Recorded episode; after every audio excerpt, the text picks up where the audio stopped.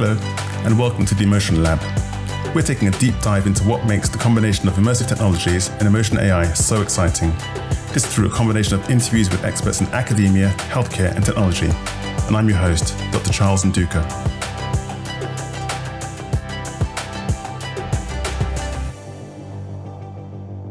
So today we're joined by Professor Stephen Fairclough, Professor of Physiological Computing at Liverpool John Moores University.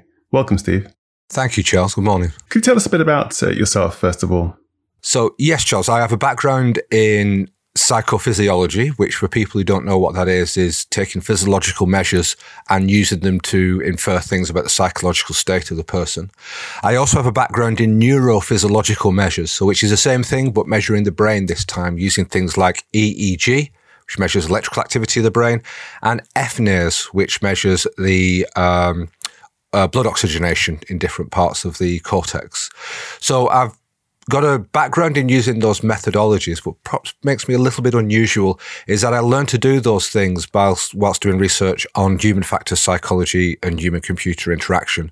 So I very much learned to, to use those methods in the context of real world tasks and technology based interactions. That's fascinating. And tell me something about your current work just now. Okay, well, we're involved in a number of different things at the moment. Um, so the first thing I probably want to mention is that I've been doing some work with VR recently, uh, and we're particularly interested in looking at how we would induce emotional states in VR and uh, measure those emotional states uh, using a measure called facial electromyography, which is measuring the, the muscle activity of the face. And um, what I'm particularly interested in in that work is using the, the room scale VR, which is where you have people located in a certain special place. And that's very interesting to us as psychologists because often people are sitting and they're kind of uh, in a stationary position. So getting people in a position where their the whole body is involved in the interaction is a very uh, interesting angle to take on that. So we're doing the VR and sort of emotional based work. We also have a project that's been going on for some time now in different forms. Uh, but I've been interested in creating what we call closed loop neuro adaptive technology systems.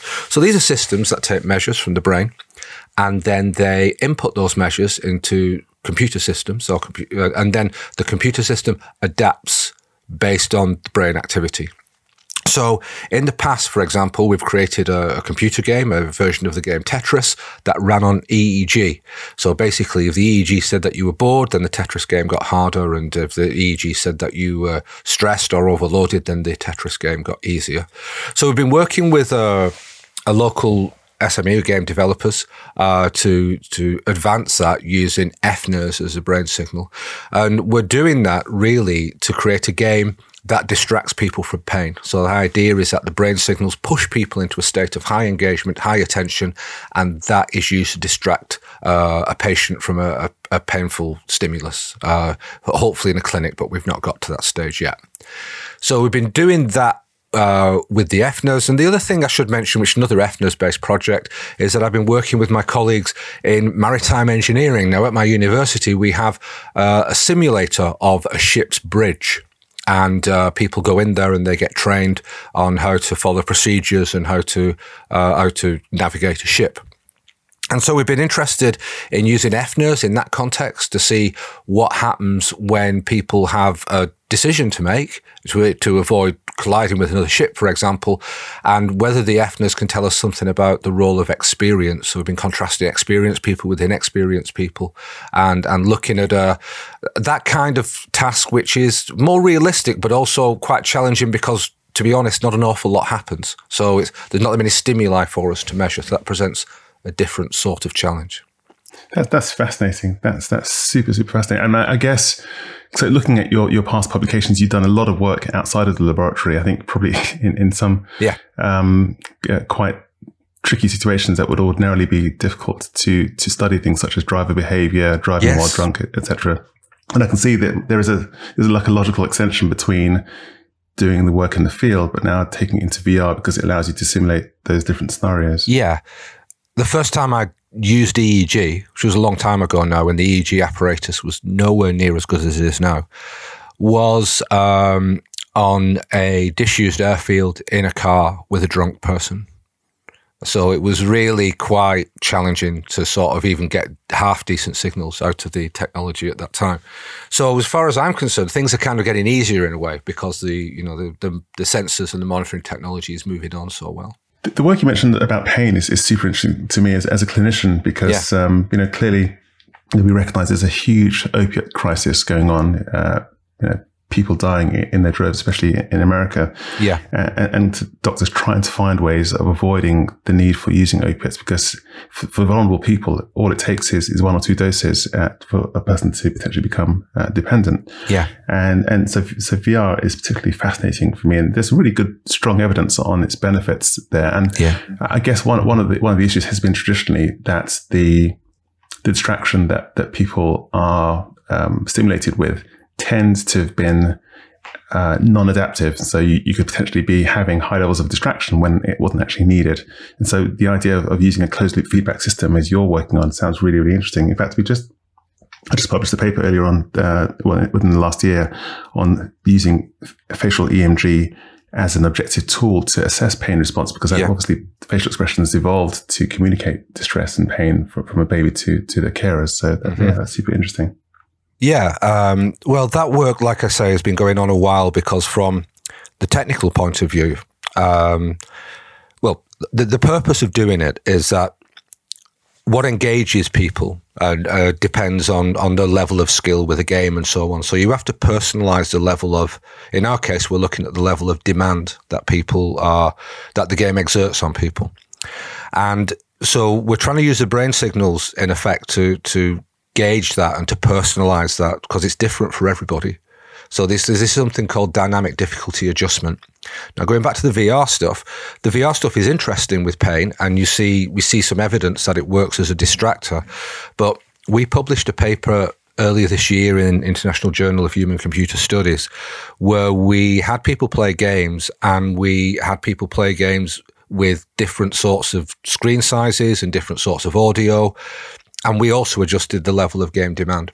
We found throughout all those experiments, which was like five or six different experiments, game demand was the thing that drove the the pain distraction response, not whether you were doing it in VR or whether you were doing it on widescreen or, or whatever. So I do think it's getting people to cognitively engage with something where the distraction effect comes from. And and we've kind of been looking at it kind of in the context of pediatric medicine, I think, really, because uh, we are playing with games so much. Um, but I do think the benefits are there. And I do think, as you say, it's something that basically a pain patient of any age could use in principle. The challenge, of course, is keeping it fresh and keeping people engaged with it over a longer period of time. But that's, a, I guess, a longer term challenge of that work. Yes, absolutely. But I mean, I guess um, yeah, especially for children, because of the the the importance of ensuring they have a good yeah. experience, because a bad yeah, experience yeah. In, in hospital can cause problems much later on in, in life. Um, I can, yeah, I can see the, the power of that. And, and the, the, the, thing you mentioned just now, the dynamic difficulty adjustment, that, that sounds really interesting. So tell me a bit, a bit more about that.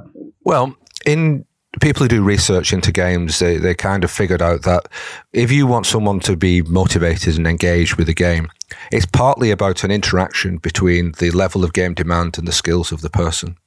Um, so if you have the game too easy, then no one's going to really engage with that. You don't get any relief from pain.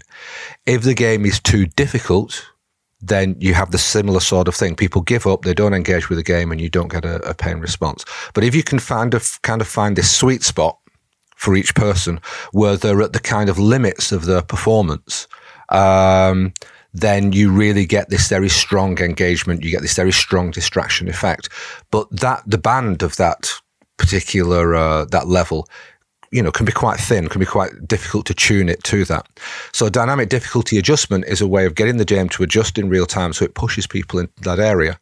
Now, in the work that we've done more recently, we've been using racing game, a, re- a particular racing game made in Unity, and we're taking the data from the uh, from from the cortex using FNIRS and using machine learning really to kind of to train the system to recognize the difference between for what this, this person is an easy game versus a hard game versus an impossible game. But we've also incorporated some measures from the game itself. So how many times you you know you you crash into another car, for example. Um, so it is possible to make dynamic difficulty adjustment without the uh, neurophysiology. You know, you can do it based on games metrics if you've got a if you've got um, a, a fast enough signal, if you've yes. got enough data coming back. You know, which for driving games is great because obviously people are steering all the time, then you've got a continuous measure of performance. So, so tell me a bit more about the work you're doing in VR, particularly, and your use of sensors within VR, because I can imagine that um, some of the traditional ways of studying emotional responses are not mm. open to you because the face is partly obscured, and, and I guess navigating around a headset with sensors can be difficult. Well, in the VR work, um, the, the, the, challenge for us, because we're using room scale VR, is obviously having an ambulatory psychophysiology setup. So there's a lot of these different pieces of kit that people can wear while they while they walk around the room, uh, and that you can get signals from using a, using either a, a you know using different sorts of wireless sort of connections. Um, and and that's great in a way because obviously if you've got someone wearing a headset in VR and it's an untethered headset, uh, then you'd want your uh, psychophysiological methods to be untethered also. The challenges come in two different forms. The one that you've already mentioned is that obviously people are wearing a headset, and for as you, as, as you probably know, when people are looking at emotional responses in in psychophysiology, facial electromyography particularly the activity of the corrugator muscle and the zygomaticus, have been used a lot to look at the valence dimension of emotion. And um, and that can be a challenge because uh, because of the way the headset fits around the brow, which can cause some problems for trying to actually get corrugator signals out of that area. And uh, and similarly, I mean, the zygomaticus is easier to get to, but there are some issues there because it normally connects around the cheek sort of area as well.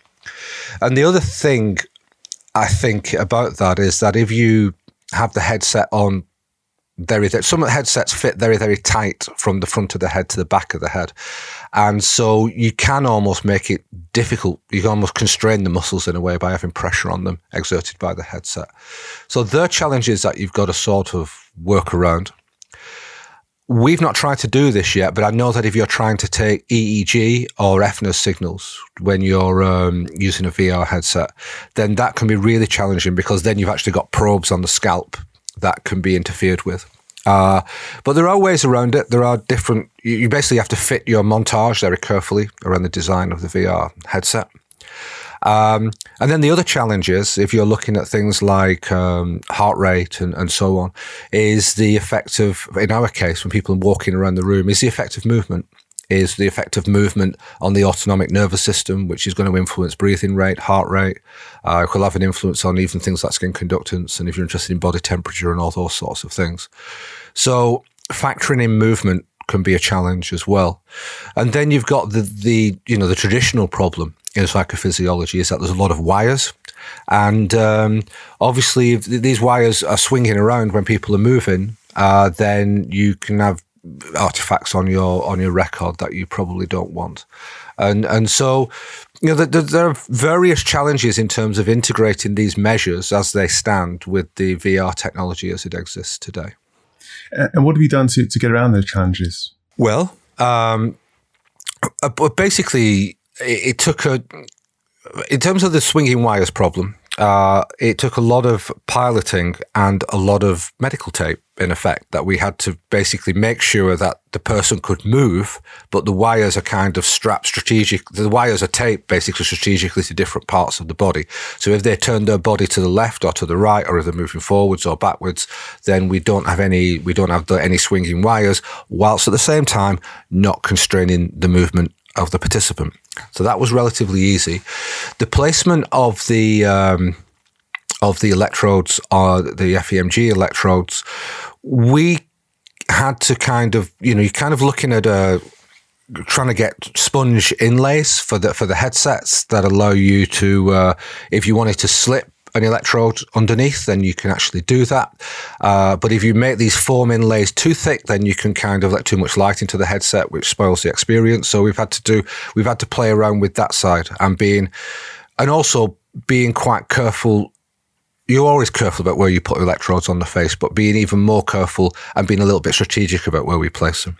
And obviously, as we know, because we have uh, the system from Emteq, is that our other option that we've been using is using built-in sensors. The sensors that are built into the headset, uh, which allow us to take the FEMG activity, you know, much more conveniently than we could do with uh, with other sorts of systems.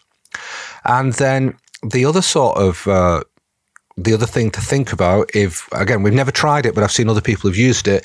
If we were using eeg or or uh, fnirs or whatever is um, you could kind of i know of one lab where they've made these little i guess you call them little u-shaped pieces of plastic. And they go under the headset so they go under the, the, the head the under the headset and under the um, the cap and what they do is kind of protect the electrode. They like make a little bridge over the electrode to stop any of the straps from the VR headset pressing down on it. Because that that is a real challenge because the VR the VR headsets do have straps that go like uh, longitudinally along the skull, and if people when people move their heads to the left and right, then um, you know you can get interference, and anything that's going to push on an optode in the case of FNIRS or an electrode in case of EEG is going to get you're going to get noise on the signal there. So there's tricks really of getting around it, but that is, um, you know, that that stuff is people are learning and sharing this expertise as we're kind of going along. Absolutely, um, I, I, can imagine it's quite difficult to to also synchronize all these signals together and uh, ensure that they they're clean and and properly annotated. Yeah, there's a there's a really big issue in uh, in well in all psychophysiology, really. It depends what sort of analysis you're doing. Now, in the work that we do, we do use an event based analysis approach. So we're interested in what happens when a particular thing happens in maybe a window of a second and a half. So we are synchronizing really through a through uh, software that's been written especially to do this. We are synchronizing signals from the movement of the person, from the sensors that are actually the the the, the hand sensors that, that people were and the, and the head sensor for the VR, synchronizing those signals with our psychophysiological signals so that we can kind of pull everything together. And it becomes really, really important that you've got all the measures on the same clock. Now, other people use them. There's an approach called ERPs, evoked cortical potentials, which is an EEG method, where you need millisecond accuracy to do that. So then the synchronization issue becomes really important. And there's a piece of open source software called Lab Streaming Layer that a lot of people in the mobile brain body imaging uh, community are using. And that's the purpose of, of Lab Streaming Layer is to kind of get different devices together on the same timeline and synchronize across them. That's one of the things it does yeah, we're, we're using that uh, at Emteq uh, as, as, one of the ways that we integrate with other other software platforms. Yeah, yeah. Ch- changing tack slightly, so we're talking a bit about measuring physiological signals. Um, I remember you wrote a, an article, I think it was published in, in Nature, mm. uh, about the. Um, I think it was entitled something like uh, "Physiological Data Should Remain Confidential." Yes. Um, obviously, VR is is becoming um, uh, popular, but there are companies, obviously Facebook, Oculus, uh, have one of the leading devices out there. Do you have any concerns about the use of, of such devices uh, for collecting what will be increasingly sensitive data, especially when we include things like eye tracking? Yeah, yeah, yeah. I think it's really dangerous, to be honest. And I think I think the problem is for me um, is looking at the track records of some of the companies involved in terms of their uh, I think Facebook in the past have shown quite a cavalier attitude towards uh, things like data security and so on.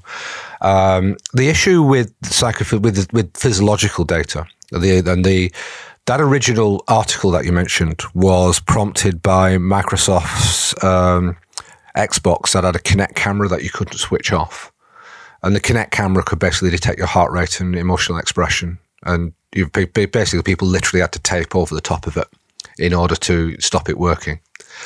Uh, so, th- what this is about really for consumers is about control over their own data. And um, and we seem to have a model these days in a commercial model where companies provide a service, whether it's an app or, or whatever it is, and they're entitled for free to access your data while you're using that app.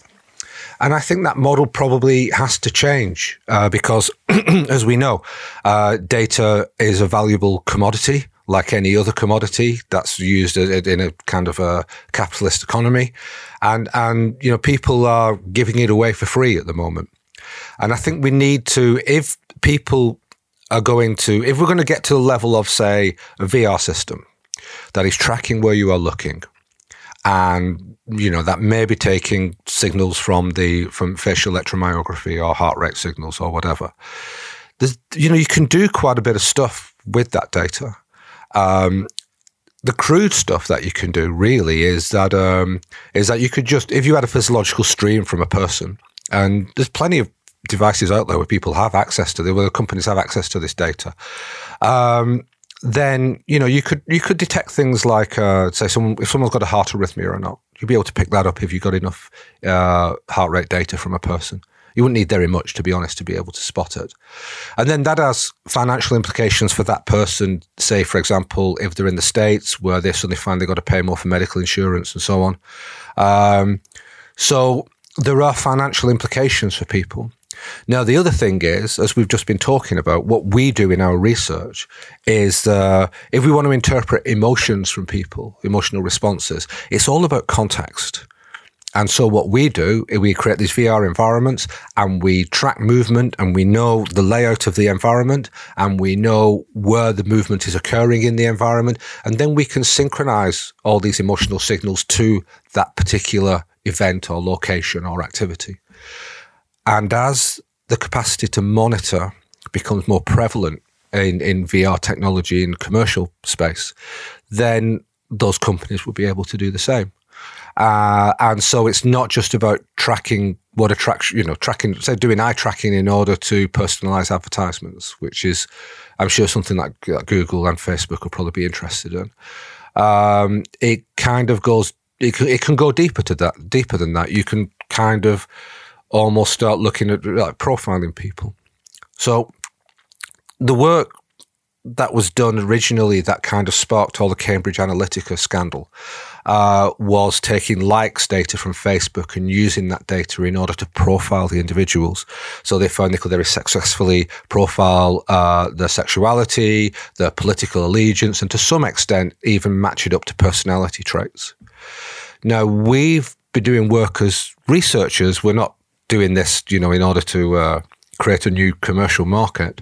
But we've been doing work with researchers where we we're finding some evidence that you can basically take someone's data in a VR environment and use it to assess, use it to take some measure of their personality. So we've found, for example, that people who score high and low on the neurotic scale behave differently in the VR environments that we're working with. So you can. So my basic argument is is that if people are happy to give the data to the companies to do that, then they should be paid for it. Or there should be an understanding, or there should be informed consent. But at the moment, we don't really have anything. We don't have any transparency around people's data rights. We don't have any transparency around data privacy. And more importantly, we don't have any understanding of what the data can be used for after it's been collected by the company and who it can be shared with. Absolutely. Yeah, it's it's funny as a clinician. Uh, obviously, I, I, take consent from patients to do surgeries, and you know you have to go through everything very very carefully. But then you know when you sign up to many of these services, you have this you know multi-page uh, terms and conditions, and you just literally you've got no choice. You just have to say yes, yes to everything, and it includes you know I give you you know rights in perpetuity to access everything I, I do. And, and, obviously some of these devices now also include inside out cameras as well, yeah. which are obviously yeah. having to scan your room space in order to, to give you room scale, uh, uh, VR. So yeah, it, it is, it yeah. is quite, quite challenging. And I think you're totally right. I think that this has to be properly permission based and with the default being ownership by the individual rather than by, by the company and for people to, to opt in. Yeah, I mean, we have Creative Commons and stuff like that for other things, and I don't. I think your data is is your own, and I know. I think I read somewhere that I think Google have just bought Fitbit. Yes, that's right. Yes. Yeah, so people are getting worried about that. I think, unfortunately, for, well, for those particular companies, there is, you know, there's a lot of suspicion around what they're actually doing with the data and what it's being used for. And I do think in both cases, both companies are trying to build AIs, and yes. that's what it's used for. Yes really. But it's um, but you know if you're you're helping to you know you're basically making a contribution to that, you should be paid for it. I yes, think. yes. Yeah, it's always amazed me how willing patients are to participate in research when they feel that there is um, some reciprocity. So you know, they, they've yes. been beneficiaries themselves of past people's involvement in research. Yes. And so they themselves will, will often put themselves through a lot of inconvenience to, to help with research. But I think the asymmetry between uh, benefits to, to the platform owners and the, and the users that, that causes most of the issues. Yeah, but then, but then on the other hand, you know, uh, you're reading like what's going on today with COVID and, and stuff like that. Is that obviously having the kind of centralized data that we have in the NHS has been very valuable. Exactly, exactly. I think in some in some ways as well, and um, you know, in terms of you know dealing with the pandemic and getting data analysis done very quickly to try and identify risks and vulnerabilities and stuff like mm-hmm. that. Mm-hmm. So, but but but I think that's in all our interests. That's different. But, you know, people aren't. I guess people might make money off that in the long term, but that's uh, you know, it's something that's in the national interest almost. So. Yes. Speak, speaking of COVID, so how, how has that affected your research, the, the social distancing and uh, the need to have extra measures for infection control? To be honest, we're still coming to terms with it. Uh, we, you know, when the uh, lockdown began, probably like yourself, we were in the middle of data collection. And, uh, and so at least one experiment was shut down halfway through the data run. Uh, and you know the the university that particular building still remains closed. Uh, so you know the university are only just in the last four weeks or so starting to reopen different buildings. So for us, it's a big deal because um, a lot of the data analysis, a lot of data capture that we do, uh, takes place in in specialized spaces. So whether that's a, a, you know a maritime simulator, for example, or for the last study that we did, we were using a quite an enormous um, an enormous space uh, that you couldn't replicate anywhere else. So that's a problem. Um, we're about to start looking again. Obviously, we, we every, all the data collection that we do goes through the institutional ethics committee, and all our protocols are now going to have to be uh, revised in, in in order in on the basis of COVID.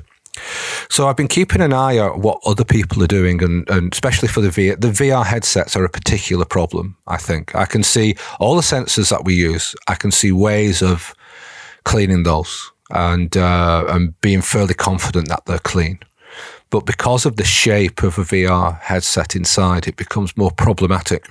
And I saw someone, some debate between VR researchers on Twitter, and one very well known researcher said, listen, if one person catches COVID after taking part in an experiment in one of our labs, then we're all sunk, basically. So we have to be really, really careful.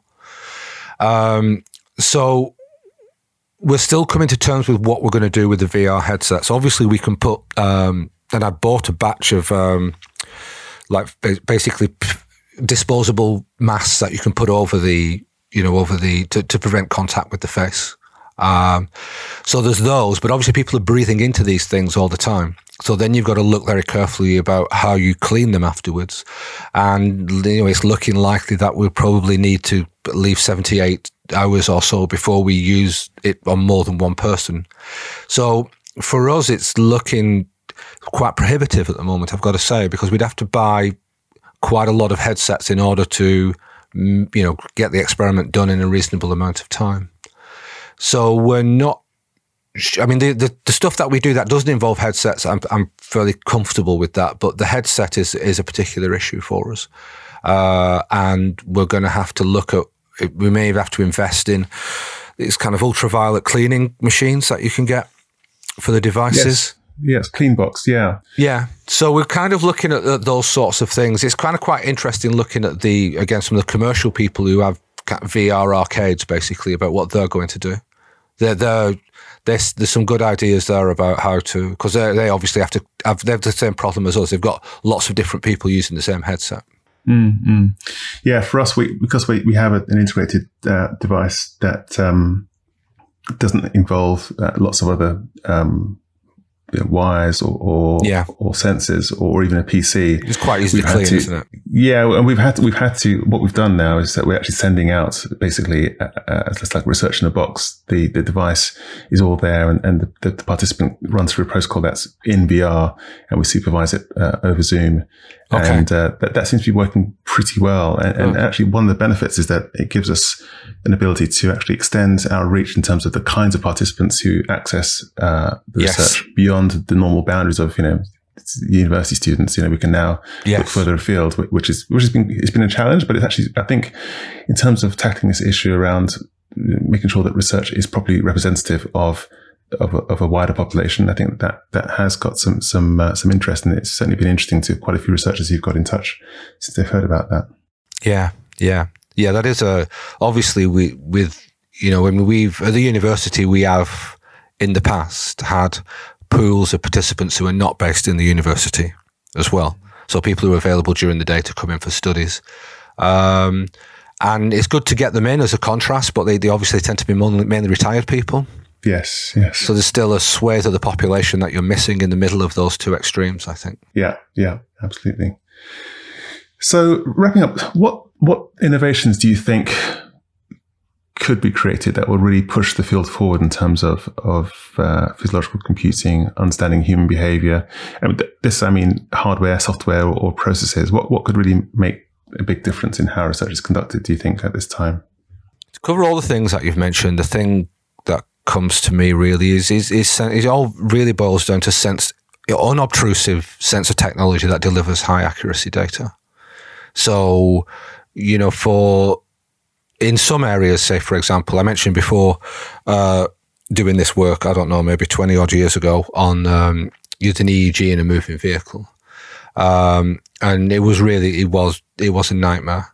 And now, you know, you see people using EEG. I've seen EEG data from people cycling around in a major city, and it's brilliant. It's really, really clean.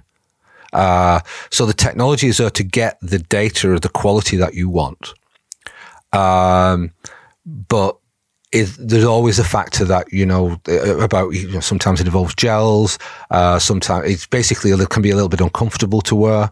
So now we're getting the quality of data i think the big push now is getting data getting sensors that are unobtrusive um, you know that don't that the person doesn't realize that they're wearing.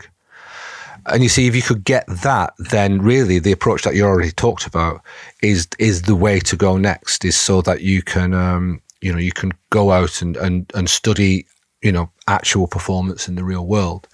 So community i'm i'm the part of the neuroergonomics community you know we've got people there who are using uh, eeg and fnirs and so on on pilot real pilots in real planes and like pushing that you know those sort of extreme environments in that sort of way. We've done some stuff in the past on driving uh, we did a study about three years ago or so, just looking at cardiovascular, looking at various cardiovascular measures while people were doing the commuter drive. But there was a lot of onus on the participants to you know, to get the kit on themselves and to make sure it was working and so on. So I think we need that needs to be much easier. The setups need to be easier. The people need to have confidence that they're doing it. The experimenters need to be sure that they're going to get data of decent quality. So I guess what I'm talking about, what will change this area really is having the flexibility to do more things in the real world uh, by having by having built-in sensors. Um, there'll always be a need for laboratory work uh, but we kind of, you know, we were always got concerns about whether we're using simulators or whatever about the generalizability of that data. So it is nice. At the moment, we've you know we're very heavily biased on lab work, and it'd be nice to kind of shift some of that bias over, so we've got more real world data, so we can understand the relationships between our lab tasks and actually what goes on in the real world. So, does that answer your question? Yeah, absolutely fantastic, fantastic. So, so where can people find you uh, online, uh, social media, etc.? Um, I'm on Twitter uh, at sh Fairclough is is my Twitter name, and uh, the the main place where all my stuff is is uh, my research website, which is physiological computing, one word, dot org. Uh, and so if you go there, then you will find um, all my papers and uh, st- all other stuff, you know, about uh, you know the books that we've done, all, all, the all the PDFs are there really for the for the papers. Uh, I think there might be some video clips on there as well of me doing various talks at different places. So I mean that's where I, and I also blog there occasionally. I'm trying to do more blogging now. Uh, now we're kind of not doing the conferences so much. And, uh, and my podcast is there too. Can I mention that? Of course you can. Of course you yeah. can. Uh, so I do a little podcast called The Mind Machine, which is really me talking to other researchers from the who work do, do similar work to myself on neurotechnology and on uh, uh, and on human factors psychology. Um, it's a kind of, I guess it's a little bit specialized. Uh, I'm trying to make it a bit more accessible, but we just get excited and start talking shop. Uh, but um, but uh, there's nine episodes of that up at, mo- at, the moment, and there should be another couple on there soon. Yeah, I'm a big fan.